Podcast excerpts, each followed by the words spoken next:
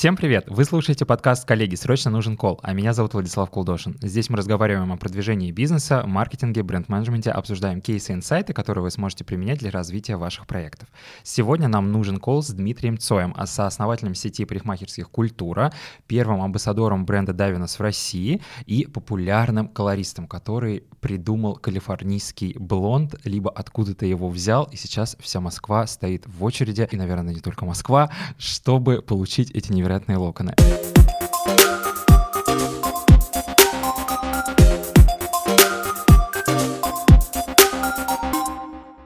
Дима, привет. Ребят, всем привет. Влад, спасибо, что позвал. Слушай, если ты сейчас смотришь на мой паричок и думаешь, э, господи, какая же это офигенная красота, то знай, что этот стильный паричок мне начесали у тебя в салоне. В твоей культуре, э, благодаря фее красоты Андреете, которая сидит в качестве группы нашей поддержки и слушает наш разговорчик, и твоим супермастерам. А, слушай, приятно слышать. А, но я обратил внимание то, что у тебя волосы слегка выгревшие. Возможно, ты провел много времени э, за серфингом, но я понял, это культура. А, да, а возможно, много времени в кресле у Димы на белорусской.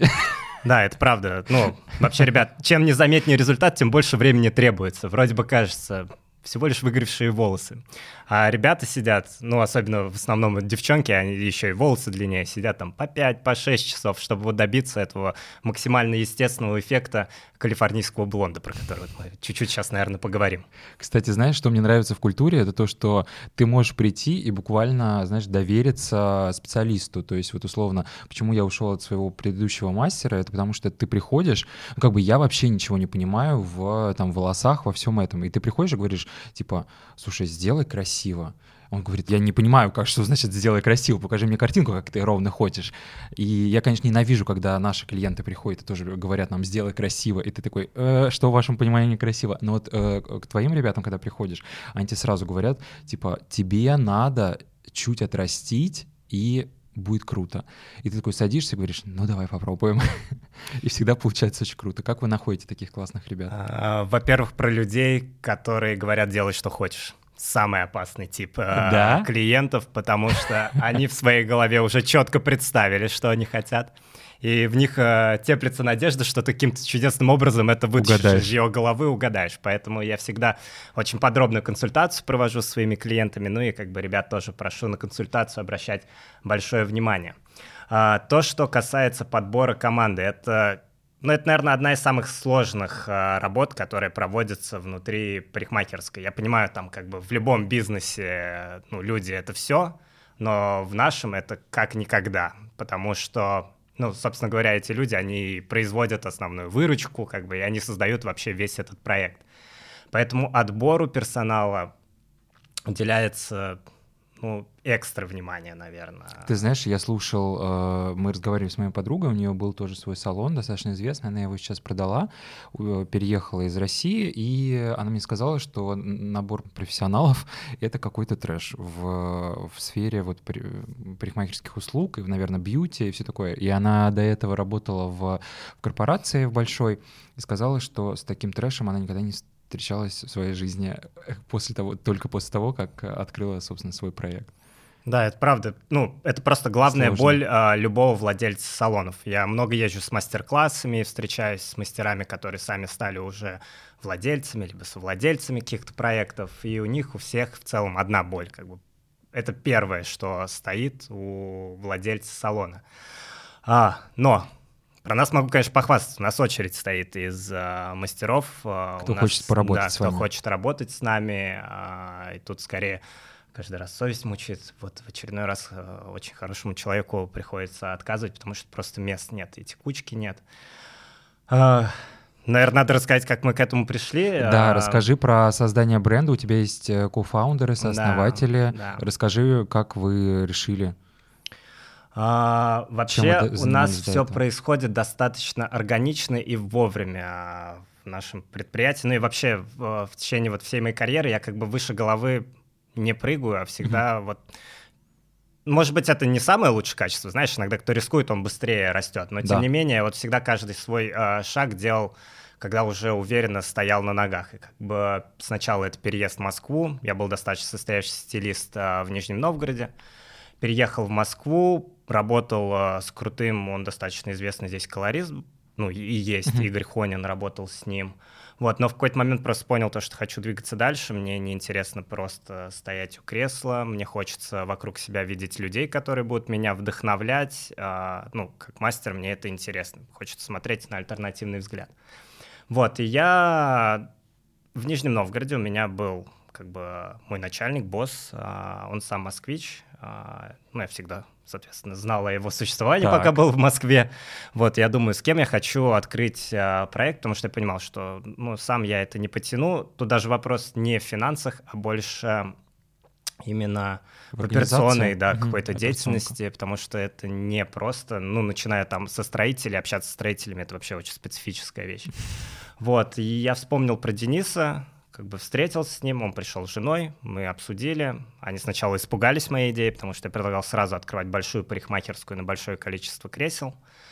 Вот, но потихоньку я их как-то смог убедить. К нам присоединился еще один партнер, Леша Гончаров, а, уже бывший дантист, а, но человек такой из тусовки, он по большей части пиаром занимался на старте.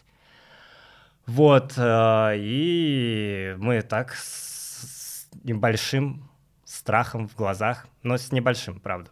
Мы достаточно уверены были в себе, запускаем первый проект, собираем команду, небольшую, но людей очень а, горячих профессий. Им очень хотелось работать именно со мной, потому что на тот момент я вел много мастер-классов, достаточно активно занимался Инстаграмом, именно профессиональным. Mm-hmm окрашивания. Ну, то есть конкретно для тебя это был логич... логичный да, этап э, да. в карьере. И я не могу сказать то, что ну, нам было как-то сложно. Мы в первый же месяц а, работали в целом в ноль. То есть мы ни разу mm-hmm. не минусовали, мы всегда вот начинаем, стартуем с нуля и только в плюс, потому что это было вовремя. Ну, для меня это был логичный шаг в моей карьере. Ну, я мог просто топтаться на месте, либо идти дальше. Я выбрал mm-hmm. идти дальше. Да, слушай, а когда вы разрабатывали идею салона, вы то есть вы исходили от продукта, либо вы от боли клиента исходили? То есть вы свою аудиторию раз, раз, раскладывали именно по их болям, что мы, как, какие услуги мы предложим им, э, калифорнийский блонд откуда взялся, и вот это вот все? Мы, знаешь, мы, наверное, пошли немножко от обратного. Понятное дело, мы задумывались, кто наша аудитория, mm-hmm. какую ценовую категорию мы выбираем. Потому что но... сейчас, мне кажется, что ваша целевая аудитория, я почему спрашиваю, потому mm-hmm. что она очень, ну такой, это прям сегмент, э, эти все люди, их можно прямо описать одним аватаром, можно сказать. Каким, даже интересно. Ну, то есть это, как я вижу, когда я прихожу да, да, да. В, в салон, ну, то есть со стороны. это люди какие-то креативные, они все красивые, и видно интеллект в глазах, и видно, что они на деньгах все. И, э, ну, то есть это вот э, балийская такая, наверное, тусовка. Угу. А, к нам, когда новые мастера приходят, они говорят, блин, у вас такие клиенты красивые. Угу. Ну, да, правда, слышать. очень красивые. А, так, у меня первая мысль была про, про концепт. Э, когда мы mm-hmm. открывались, э, ну, я как парикмахер, мне хотелось создать, знаешь, такую какую-то парикмахерскую утопию. Как бы я больше отталкивался от болей мастеров, наверное, при создании проекта. Я как бы а, собирая команду, пообщался с каждым. Слушай, вот что тебе не нравилось а, на твоей прошлой работе? Они там, вот это, процент низкий был, или какие-то условия его не устраивали, там не было каких-то красителей. Вот, я думаю, я буду решать а, вот эти вопросы, потому что а, сильная команда равно довольные клиенты, да, да. А, которые будут возвращаться. И ну, ориентируясь на них, ты просто автоматически получаешь а, вот это второе. Понятное дело, потом а, мы очень долго докручивали сервис, потому что у меня у самого не было понимания вот прям классного сервиса, как а, я его там хочу везде, там не из какой-то богатой семьи, меня там не возили по, по лучшим гостиницам пятизвездочным, чтобы я понимал, что это. И плюс, а, ну, как бы я работал ну, в таких достаточно простых э, салонах, где на сервис большой упор не делали. Но мы вместе с ребятами как-то выстраивали эту систему, улучшали и по-прежнему улучшаем. То есть вы изначально исходили от такого HR-бренда. Ну, ты знал вот эти все моменты, или ты вот просто из, э, из своих каких-то... Э, твоя внутренняя какое-то чутье привело к тебе к построению крутого HR-бренда? Либо ты там учился на маркетинг, вот эти все темы. Ну, просто Я это очень умная знал, как тема. это называется. Вот ты мне сейчас рассказал, и теперь знаю хотя бы название всей этой Просто знаешь, концепции. вот особенно, особенно как бы в, в, в фэшн-брендах, ну, наверное, не только фэшн, то есть изначально изначально делают, делается какой-то продукт, и его начинают дальше продавать, пушить, э, начинают искать, кто бы его купил, и только впоследствии, вот, например, там российские большие бренды, которым там уже по 8 или сколько там им лет, они только сейчас приходят к построению HR-бренда. Они нанимают разных э, там людей, перенимают из каких-то Airbnb, то есть из каких-то крутых компаний, где вот HR-бренд сильный. Вот, это очень круто, что вы в самом начале интуитивно к этому пришли.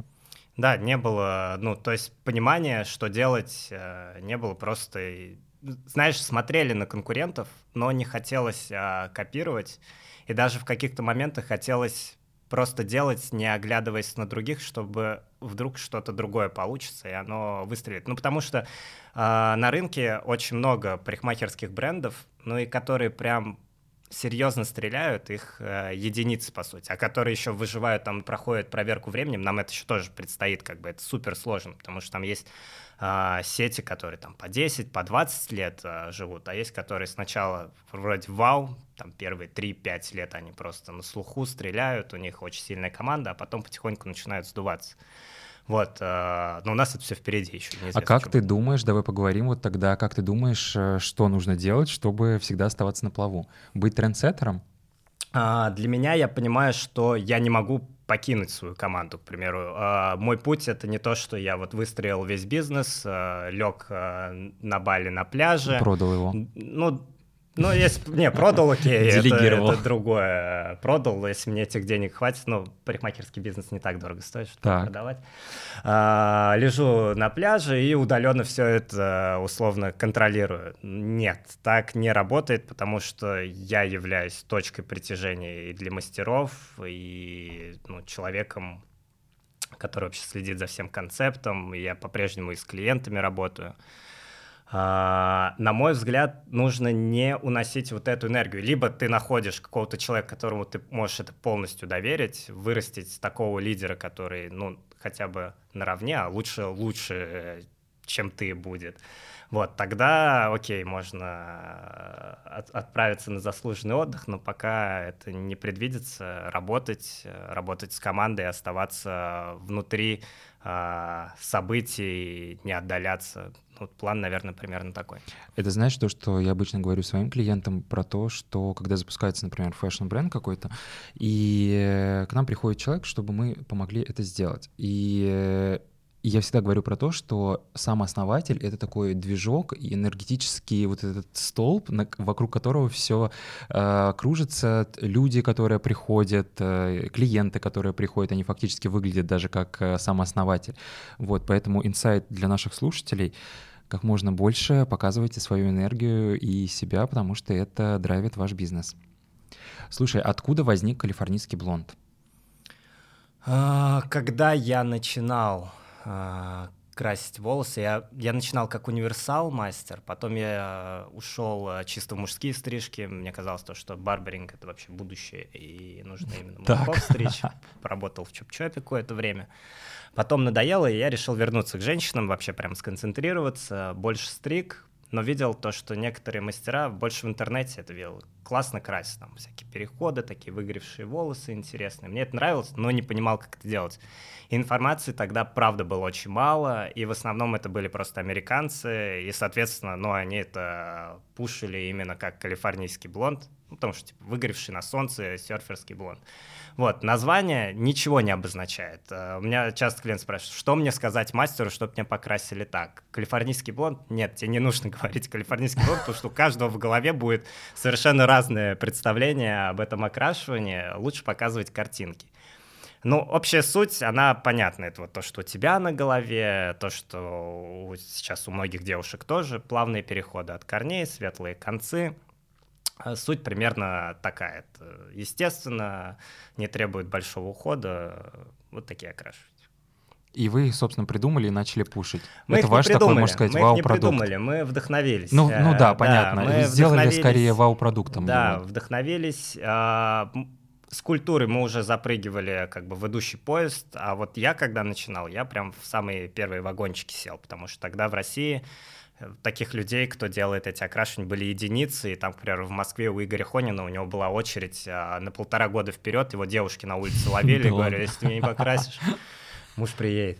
Вот. А, я переехал в Москву, таких людей все равно было еще немного, соответственно, я очень быстро наработал клиентскую базу, потому что это было что-то уникальное, и мало кто это делал. Мастер-класс, соответственно, также я их преподавал, потому что люди а, это не умели делать. Сейчас немножко другие времена, это в целом делают все, на мастер-классы уже ходят, чтобы просто повысить свой навык, посмотреть какие-то стилистические истории. Вот, и салоны тоже это все делают. Ну, просто, может быть, у нас оберточка чуть более такая со своим. Ну, вы соблюдаете брендинг. Ну да, у нас есть... Э, Это, конечно, так интересно, что в, вот, например, при разработке фэшн-бренда а, тоже очень важно как бы соблюдать вот эти моменты с вау-продуктом, который будет драйвить uh-huh. тебя, ну, собственно, приводить к тебе а, аудиторию, повышать охват и так далее. Что в парикмахерском бизнесе это то же самое фактически. Слушай, я вот э, сейчас у тебя я... сижу как на, на уроке, я хоть реально начинаю понимать, чем мы занимаемся. ну, потому что, ну, у нас ни у кого из ребят нет э, вот прям образования в маркетинге. Мы как бы пиаром занимаемся, угу. ну, вот Анрета нам очень сильно помогает, но мы от этого Анрета, все... привет! Да, да. Послушайте наш подкаст с Анриетой в самом начале моего подкастерского пути. Вот, э, ну реально все настолько по наитию. Не знаю, хорошо да. это или плохо. Может быть, было бы проще нам, если бы вот эти знания изначально были. Скажи, а как, с какими э, вообще сложностями вы сталкивались на своем пути и как вы их преодолевали? Вот, может быть, самые основные. Мне просто кажется, что люди, которые нас сейчас слушают, вот, также, наверное, и основатели своих каких-то бьюти-проектов, э, хотели бы послушать от тебя какие-то вот именно инсайты преодоления сложных ситуаций. Скорее всего, они у вас у всех одинаковые.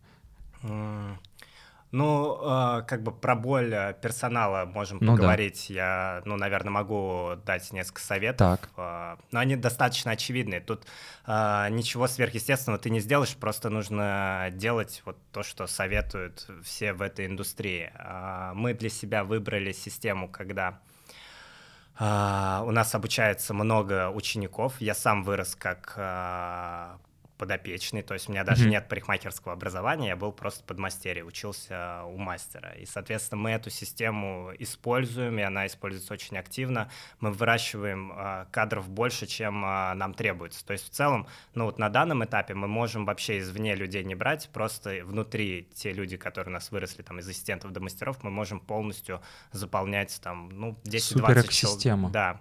Uh, и она растет в геометрической прогрессии. Ты выращиваешь мастера, он а, ну, то есть у нас темпы выращивания а, персонала уже быстрее, чем а, мы там открываем новые точки. Что, я не знаю, тоже в целом проблема, жалко терять людей.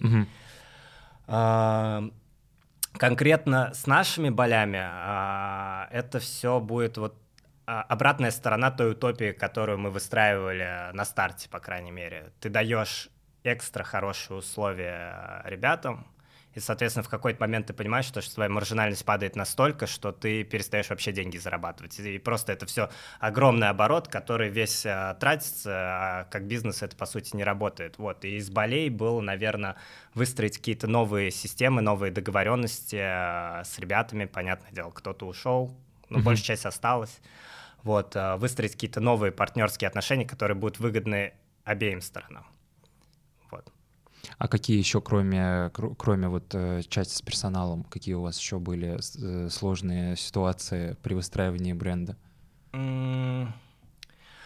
Слушай, ну, мы достаточно долго искали себя там в Инстаграме, чтобы понять, как мы хотим выглядеть. А, Но нам повезло, мы там нашли девочку, которая классный визуал нам делает. Ну, работа с, я не знаю, как они называются, СММ-менеджеры — это еще одна работа, потому что с ними непросто. Они все на вдохновении, в полете, знаешь, чтобы их поймать и вот э, в четкую структуру в какую-то выстроить. Мы пытались. Э, у нее лицо потом было такое, что она нас всех не, ненавидела, сидела просто. Мы, так, ты, Кристин, ты будешь у нас сидеть э, 5-2.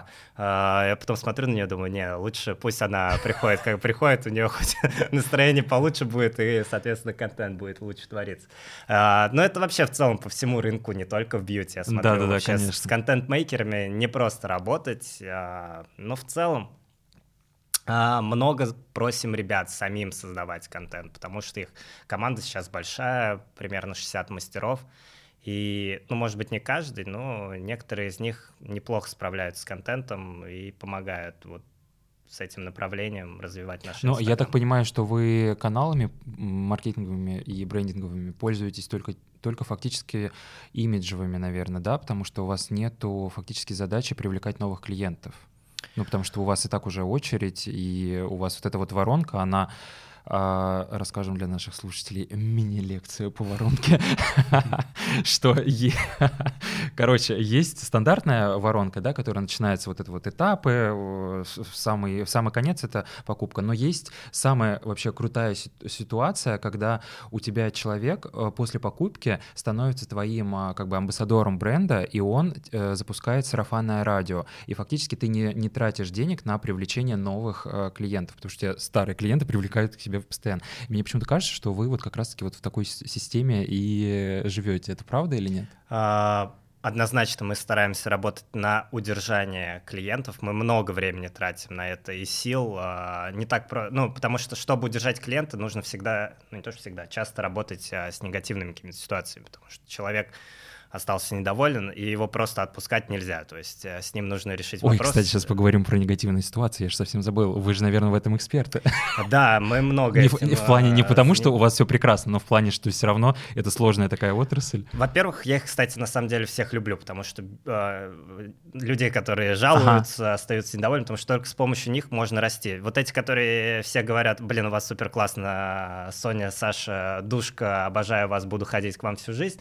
Спасибо, мы вас очень любим, но когда нам говорят, что у нас не так, Люди... объективно, не объективно, даже если это не объективно, ты все равно хотя бы задумаешься. И в любой даже, знаешь, по касательной, скорее всего, что-то она заденет, то, что можно Подсветит какую-то точку роста. Да, да, и поэтому я это все в целом с большим уважением к этому, потому что нужно иметь силы еще, знаешь, нажаловаться в парикмахерскую. Как же мы из парикмахерской уходим, знаешь? Ой, спасибо, все прекрасно, домой э, приходим, плачем. Вот, а, поэтому спасибо всем, а, кто говорит правду. Для нас это очень важно, и мы стараемся с каждым из таких людей. Иногда у нас были разные кейсы, иногда мы сами косячили, то есть мы усугубляли ситуацию.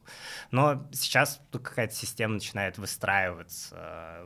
Опять же, никто из нас специально этому не учился, профессионального образования по этому направлению тоже нет, но как-то мы стараемся какие-то там курсы, еще что-то и работать э, с негативными отзывами. А, то, что касается раскрутки, а, как бы рекламу в целом, ну, какую-то пиар-компанию мы не останавливаем ни на секунду, потому что даже полная запись э, не подразумевает то, что там через э, несколько месяцев, несколько лет все будет хорошо, поэтому в любом случае стараемся создавать такой буфер, очередь из людей, ну и есть мастера, которые прям загружены на несколько месяцев вперед, а есть кто еще только на пути становления. Им нужно и время, и там, ну, как ни крути, у всех все равно разный уровень. Я понимаю то, что со стороны бы всем хотелось, что все одного уровня, но есть ребята сильнее, есть а, слабее, и вот мы стараемся минимизировать вот эту слабую прослойку, но им нужны клиенты, поэтому мы привлекаем.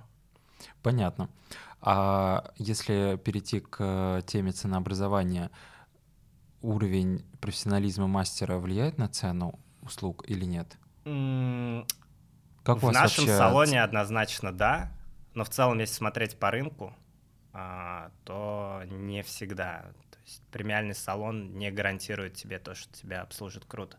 У нас просто какая система? А, чем больше у мастера клиентов, чем а, гуще у него запись, тем больше у него, соответственно, прайс. И это все растет очень органично. То есть э, клиенты, это, знаешь, как билеты на поезд. Э, чем больше их купили, тем дороже будет э, каждый следующий. Также и у наших мастеров. Чем больше людей хотят его заполучить, тем дороже будет у него услуга. Поэтому в нашем случае цена будет влиять на уровень обслуживания. Там, знаешь, это даже не всегда поход в салон очень субъективный. А, красивое окрашивание, что это? Неизвестно. Одно, одному одно красиво, другому другое. Но само вот посещение, сам этот experience с каждым человеком может быть разный. И зачастую вот эти ребята, которые самые дорогие, они дают как раз тебе вот это экстра. А, ты у них себя чувствуешь особенным, окутанным вниманием. Те ребята, которые попроще, которые еще там на старте формирования своей клиентской базы, они, может быть, технически-то и супер, Некоторые прям вообще, ну, знаешь, смотрю, вообще не придраться, придраться mm-hmm. идеальной работы. Но пока еще они не нашли себя, не научились вот это вот э, создавать э, для своего клиента э, какие-то особенные ощущения от похода к нему. А давай проговорим, что такое вообще особенное ощущение от э, похода в салон. То есть понятно, что вы сейчас уже понятно, что вы э, как бы основная ваша услуга это, скорее всего, даже и не э, для девушек, особенно, наверное, это и не э, волосы тупо подстричь, да, а именно окунуться в этот client journey классный. Вот. И давай э, обсудим вот эти всякие моменты по поводу experience а.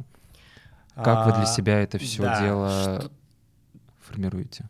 А, что я прошу в первую очередь от, от ребят? На самом деле все очень хорошо читается, чего человек хочет, если просто внимательно смотреть и слушать. И каждый человек будет совершенно разный, и каждому нужно найти э, свой подход. Я прошу всех быть широко открытыми глазами. То есть я вот, когда работаю, я вижу ситуацию вокруг себя на 360 градусов. Я вижу, что делают э, мои мастера рядом, как себя чувствует клиент, и мне будет не лень, а там мастер отвлекся, что-то где-то там, не знаю, у нее упал, упала прядка как-то некомфортно, я подойду и, и помогу. И вот если вся команда, она работает как единое целое, как часовой механизм, где всем не все равно. Вот самое страшное, что может быть в парикмахерс плохой сервис, это когда тебе все равно. Вот, э, мы стремимся к тому, чтобы было не только э, единицы мастеру не все равно, чтобы всей команде было не все равно. Администратор, горничная, э, мастер, ну и все, больше у нас mm-hmm. никого нет там. Вот, чтобы всем было не все равно, и все участвовали просто вот в опыте посещения клиента салона, чтобы ему понравилось. А, что-то особенное делать, там, не знаю, не нужно. Нужно делать базовые, вежливые вещи. Просто быть хорошим, добрым, чутким э, человеком. Если ты в жизни не такой, но на работе нужно притворяться, да. А что касается отработки негатива, мы уже затронули uh-huh. эту тему. А, вот возвращаясь как раз-таки в воронки, надо сделать так, задача сделать так, чтобы клиенты вас советовали, и люди приходили, как бы бесплатные лиды приходили, да? А но вы, скорее всего, и вообще все салоны в целом, и бьюти, какие-то пространства очень часто сталкиваются с разным негативом, потому что э, здесь, наверное, линк есть с фэшном, что эти сферы очень такие субъективные, все красоту видят по-разному, э, вот, и как вы э, негатив отрабатываете? А, во-первых, мы для себя приняли решение, что недовольный клиент, а, мы всегда пойдем навстречу недовольному клиенту. То есть изначально мы смотрели какую-то другую бизнес-модель, боялись а, клиентского терроризма, что ли, вот чего-то такого, то, что это мошенники какие-то там пытаются... Чтобы они не стали веревки из вас из Ну вас да, типа, а потом ну, какой-то процент этих мошенников попадется. Но большая часть недовольных клиентов, они искренне стоят там, плачут, не знаю, еще что-то. Им искренне что-то не понравилось, потому что окрашивание могло быть mm-hmm. или стрижка супер, но вот просто э, не попала мастер э, с тем, что она хочет. Поэтому мы с каждым, ну, как минимум, э, там за сервис она точно не будет платить, она получит э, возможность там прийти еще раз к нам, хочется оставить это внутри парикмахерской. То есть мы стараемся это исправить, э, чтобы она... Прям сразу, да? Да, у другого, к другому мастеру села и получила то, что ей вот хотелось. Потому что самая крайняя ситуация — это когда мы просто возвращаем деньги и отпускаем ее из салона. Это ничего хорошего, но ну, такое тоже бывает. Не знаю, в общем, у нас подход такой, знаешь, как вот э, в Яндекс Доставке что-то не понравилось, тебе э, возвращают. Хотя не знаю, сейчас что-то они ничего не возвращают, и промокоды слабенькие стали. А, вот. А, ну, ну, короче, по-человечески относиться да. к людям, если она там разрыдалась, да. то, ну, блин, предложи скидку или там вообще не бери с нее деньги. Да, да, и постараться это исправить. Э, ну, ситуации реально разные бывают. Вообще, знаешь, это так интересно. Я почему вот э, сейчас так э, делаю фокус на именно психологическом вот этим, mm-hmm. вот этом а, акценте от посещения мастера. Я хожу к одному мастеру уже, наверное, ну, третий раз в культуре. Рамил, привет. А, вот. И что-то... Ну, то есть я, типа, наверное, пять лет или даже больше ходил с одинаковой прической. Она просто вот... Потому что это прям... Это уже такая моя визитная карточка. Никто в Москве с такой прической в целом не ходит с парней. Вот. И тут Рамил такой говорит, слушай, было бы прикольно, если бы ты чуть-чуть отрастил их показал мне, это был такой первый заход, отправил э, фотографии типа э, разных селебов, мужиков э, с этой прической. Я такой, он такой, ну, типа, мы сейчас этого делать, естественно, не будем, ты походи, поживи с этой мыслью. Он такой второй заход сделал в следующий раз, типа, ну, э, давай, может быть, вот здесь вот чуть-чуть не будем типа стричь, оно чуть отрастет, но если что, мы быстро тебе вернем. Если ты уйдешь и поймешь, что тебе некомфортно, мы сразу вернем. Можно, тут есть люфт. Вот. И, и каждый раз я говорю, да все уже, давай уже все отращиваем, давай попробуем, я за, это прикольно выглядит, why not, надо меняться э, всем людям. Вот, и это забавно, как, как э, Рамил вот так очень аккуратно заходит на эту сторону э, изменений, и все равно как бы клиента ведет к этому, к развитию, как бы, да, э, но все равно очень аккуратно. Но То это есть вот... это не так, что типа фигакнем каре прям сразу и еще в блонд тебя. Это, знаешь, только на телеке так просят делать. В жизни, ну, мне кажется, вот Рамил тебе показал такой максимально индивидуальный подход. Он подобрал для тебя да. фотографии, посмотрел на твою структуру волос, давай попробуем вот это. Ну, это вот прям ситуация идеального посещения салона красоты. Ну, ты себя чувствуешь э, уникальным. То есть нет такого, что ты пришел, там просто поток какой-то, и, каждый покрасил, mm-hmm. давай быстрее а, уходи.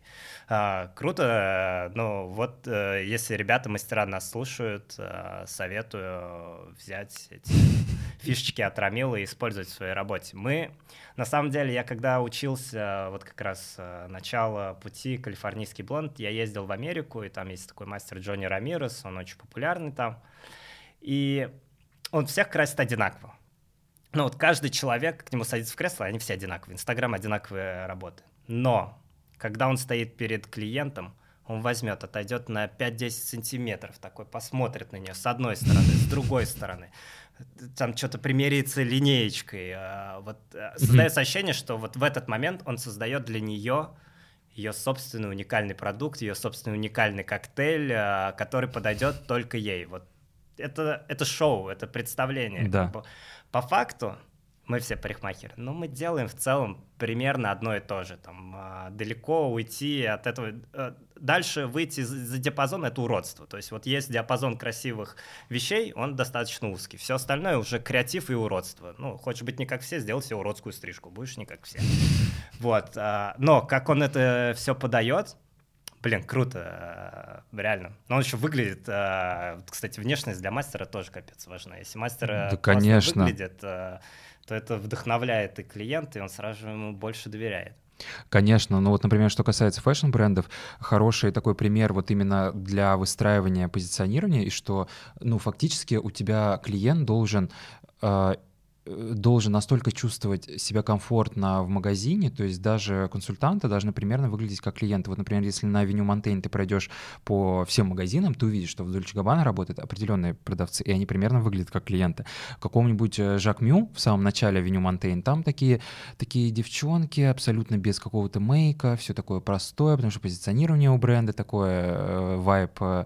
Вот, а в Сен-Лоран это больше такие высокие худые модели, это все такое без шуточек и так далее. И вот как раз-таки, э, например, я когда первый раз пришел э, к Рамилу, смотрю, ну, я начал рассматривать его, его татуировки постоянно, ну, потому что сидишь mm-hmm. как бы и постоянно видишь руки, я такой типа, блин, у тебя Брабансон, мы зацепились про этого Брабансона, потому что у меня тоже и еще бренд для Брабансонов и собак. вот. В общем, это все очень интересно. А поделись какими-то инсайтами про менеджмент команды. Ну, потому что сколько у вас салонов? Уже три? Три, да. Э, три салона, большая команда, все индивидуальности. Как, как менеджерить э, такую большую команду? Кто бы мне рассказал, как ее да. менеджерить? Но э, в целом, наверное, главное с ними общаться. Потому что, ну, сам грешу иногда, знаешь, там собрания редко начинают mm-hmm. проводиться, не спрашивают, что, как дела. А на самом деле, чтобы понять, что делать, ты просто спроси. Они сами тебе расскажут, что, как у них дела, что болит, э, где нужно поправить, а, что сделать. А, но во, во всей этой ситуации и себя в обиду не давай, как бы, не едино, ну, потому что парикмахеры — великие манипуляторы, они такие, они могут себя вывести так, э, к такому, что будешь потом мучиться, угрызение совести, не знаю, будешь на них работать. Так. Вот. Ну, я за то, чтобы отношения были партнерские, каждому выгодно. Им, и нам, и всем это интересно. А, то, что касается структуры, ну, мы просто сильнее структурируем сейчас все. Если раньше никаких там ни старших администраторов, ни управляющих, ничего такого не было, то сейчас это однозначно нужно, потому что такое колоссальное количество операционки в салонах красоты. Там туалетная бумага, тампоны, э, такие полотенчики, ват, вата такая, другая, фольга сякая. Uh, ну, у нас прям штат вот э, людей, которые занимаются операционкой. Человек, который занимается всеми закупками. Она сидит, вот у нее чисто, она покупает краски, все, что расходуется. Управляющий, который занимается всеми салонами, командой, графиками, а, управляет администраторами. Uh, в каждом филиале по старшему администратору, с которого можно спросить за ситуацию в конкретном филиале. Вот. Ну и помимо этого у нас четыре партнера, как бы, ну мы все в деле, то есть никто из Каждый нас... за что-то э, отвечает да, за свое. Никто из нас на, на пассивном э, попечительстве от культуры не находится, все на работе, все устроены, у каждого есть должность, у кого-то даже есть, ну у всех вроде есть зарплаты даже какие-то, вот, поэтому мы работаем, а вот, кстати говоря, мне это, наверное, мне будет только интересно про, ты сказал, вот э, условно у, у ваших партнеров даже есть какие-то зарплаты. Как вы, то есть э, вы дивиденды выплачиваете типа раз э, в год или как это происходит? А, ну, зарплата, это, понятное дело, как у всех нормальных людей зарплата. У меня зарплата мастера. Я работаю парикмахером, так. соответственно, я получаю свою парикмахерскую зарплату. Там а Денис, к примеру, у него как он как генеральный директор получает свою генерально-директорскую зарплату. Mm-hmm. Леша пиар, он получает свою пиарскую зарплату. Маша, Маша не знаю, а, она, наверное, что-то тоже mm-hmm. получает. Жена, Маша — это жена Дениса, партнер. Вот. А, ну и плюс вы делите... Дивиденды. Mm-hmm. Дивиденды выплачиваются, ну, если они есть, сейчас они каждый месяц в целом есть, э, то есть нам хватает, э, чтобы их выплачивать. У нас просто есть а, НЗ, да. который мы всегда сохраняем. И плюс а, дивиденды платим каждый месяц. Если остается большая сумма, то можем еще квартальные выплатить какие-нибудь. Но всегда держим деньги на развитие. То есть мы не пока еще ни разу не кредитовались для открытия новых проектов. Мы просто на свои деньги, mm-hmm. которые у нас накопились, а, знаешь, не вычищаем а, кассу до дна, чтобы купить классные шмотки в ЦУМе, съездить куда-нибудь попутешествовать. Очень аккуратно и разумно тратим а, по возможностям, чтобы сохранить какой-то НЗ. Интересно.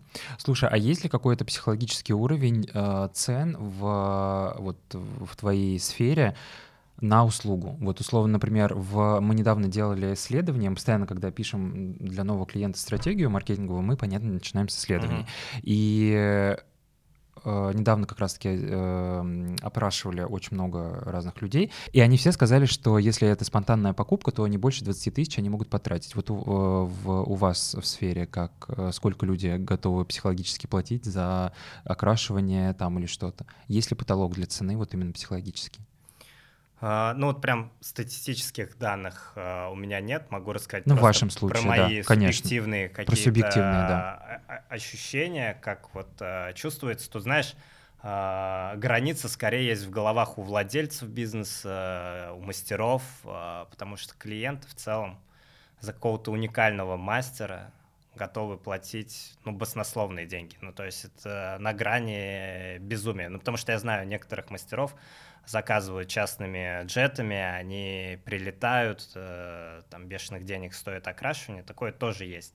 Но это крайность, наверное. А, а, мы работаем на, на массового потребителя, там, наверное, ограничения какие-то определенные есть все-таки, но у нас очень большой диапазон цен, то есть э, мы э, затрагиваем и средний минус, и прям mm-hmm. уже luxury сегмент, то есть мы начинаем, э, потому что у нас есть junior мастера, это вот как раз когда из ассистента вырастает, у них прайс, ну там стрижка 2500, по-моему, стоит, но это mm-hmm. недорого для Москвы совсем.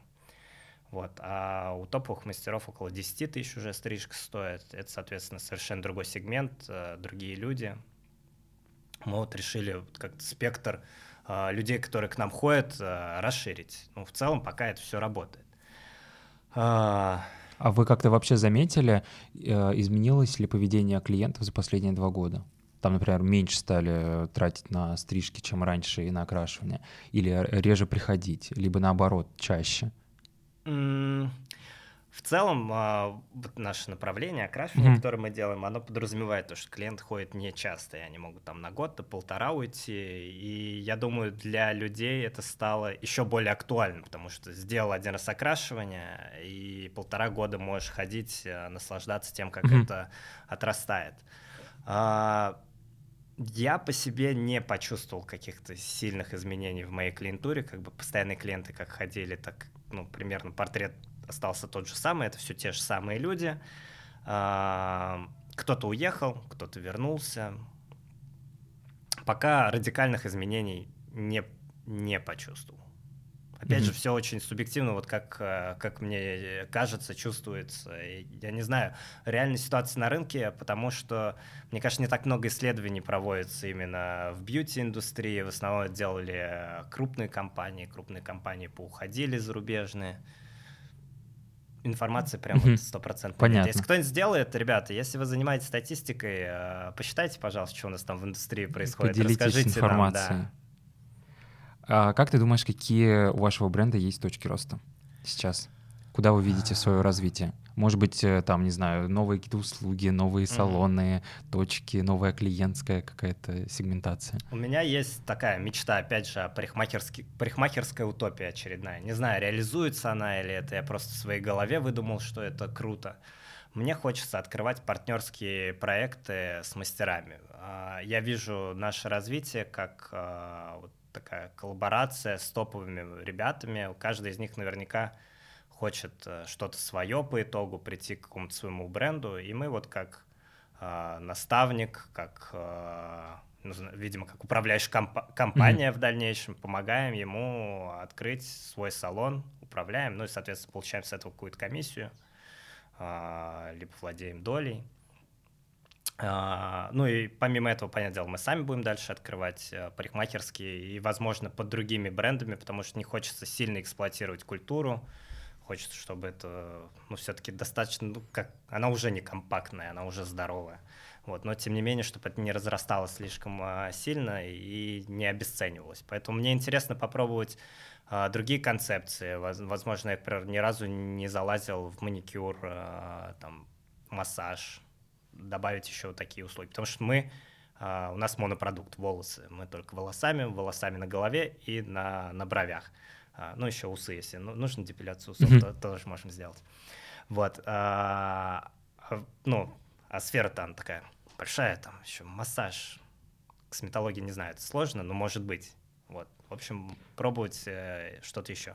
Либо, знаешь, вот заходить вот в эту тему, она абсолютно крутая, открывать партнерские салоны с мастерами, mm-hmm. с какими-то крутыми, но и можно начать с э, малого, растить личные бренды мастеров, потому что вот побывав у нескольких разных мастеров, я, собственно, естественно, мы ля-ля портополя 5 часов, вот это вот все, и понял, что ребята действительно немногие, не все понимают, как это все делается, как ведутся соцсети, как, какой должен быть личный бренд, что, как. А это же фактически они в салон клиентов приводят через свои инстаграмы. Мы много говорим не на только эту инстаграма, конечно. Да, а, когда там проводятся собрания именно такие мотивационные, не когда бытовуху мы обсуждаем, да, да, да. а когда я ребятам рассказываю, что им стоит, э, чем им стоит заниматься, что делать, и я всегда им напоминаю то, что парикмахер, он сам по себе как бизнес-единица, это уже Конечно. бизнес, и ты им занимаешься, ты развиваешь свое имя, и это все потом окупается в разы. Вот парикмахер это вот как сначала работаешь на свое имя, потом имя работает на тебя. Вот эта нелепая фраза, она как очень рабочая. Да, очень рабочая. Вот, э, но насильно, наверное, если человек не хочет быть звездой, ты его звездой не сделаешь. Как бы ты не хотел. Э, становись звездой. Да, да. Становись звездой. Э, где пост, блин? Сторис где? Примерно так. Ну, то есть зачатки в нем вот это При, вот прикиньте, жажда внимания. На, пе- на первом этом утреннем со- собрании. Так, сейчас все выложили сторис. Я говорю, почему меня никто не снимает? Почему? Где мои отметки? Ну, мы, ну, это бессмысленно. Просто заставлять кого-то, а люди, которые хотят этого, они всегда будут. Э, коллектив большой, всегда ну, нужно процентов 10, наверное, таких людей, которые вот стремятся к чему-то большему, но и ты быстрее всего с ними и попрощаешься, попрощаешься потому что они рано или поздно перерастут твой бренд, вырастут в свой. Это такой капкан, поэтому... отправятся в свободное плавание, но бояться выращивать таких людей неправильно, потому что они обязательно должны быть в коллективе, они очередные точки притяжения для других специалистов. А, уходят, нужно радоваться, просто умейте уходить красиво. Можно по-разному. Я за свою карьеру несколько раз уходил и в целом в прекрасных отношениях нахожусь со всеми своими предыдущими руководителями. Никогда со скандалами или с какими-то обидами не уходил. Просто нужно разговаривать и разговаривать вовремя. Поддерживать партнерские отношения. Да. А, ну что, давай э, подведем э, итог Э, инсайтами. Может быть, ты поделишься какими-то, не знаю, 3-4 инсайта. Ты прошел большой путь, у тебя сейчас огромный бренд. А, давай с первого вопроса. А, как ты считаешь, э, важно ли транслировать э, салону красоты какие-то смыслы? Да, то есть важен ли брендинг или нет вот в этой сфере?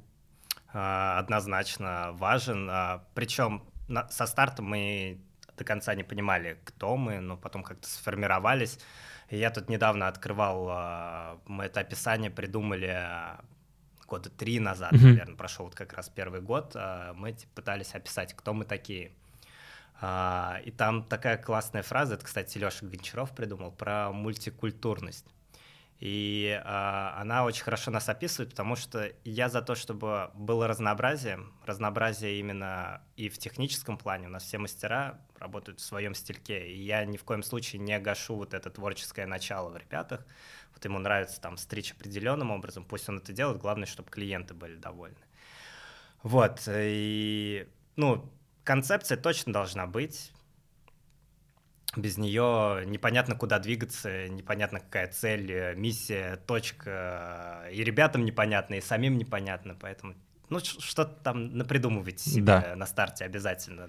Потом можете поменять. Ну и вообще не бойтесь меняться. Ну, потому что если всегда оставаться одними и теми же, а, рынок меняется, и не успеете вовремя зацепиться, и, и все, все назад. И все. Да. Чем ты хочешь еще поделиться? Начинающим а, предпринимателям. Начинающим предпринимателям. Что, чем бы... Я бы, наверное, им посоветовал рисковать чуть больше, чем я это делаю. Ну, то есть у меня все вот... Когда безопасно, я делаю следующий шаг. Можно чуть быстрее все сделать, если будете меньше бояться, больше рисковать. Ну и вообще жизнь, она такая интересная. Не бойтесь проиграть, знаете проявлять себя проявлять и себя, да. да, транслировать э, свою индивидуальность в мир, так сказать. Да. С нами был э, Дмитрий Цой. Э, подписывайтесь на нас в соцсетях с картинками, будем на связи, приходите в культуру, делайте калифорнийский блонд и не только, и всегда оставайтесь красивыми и лучезарными, так сказать. Всем пока-пока.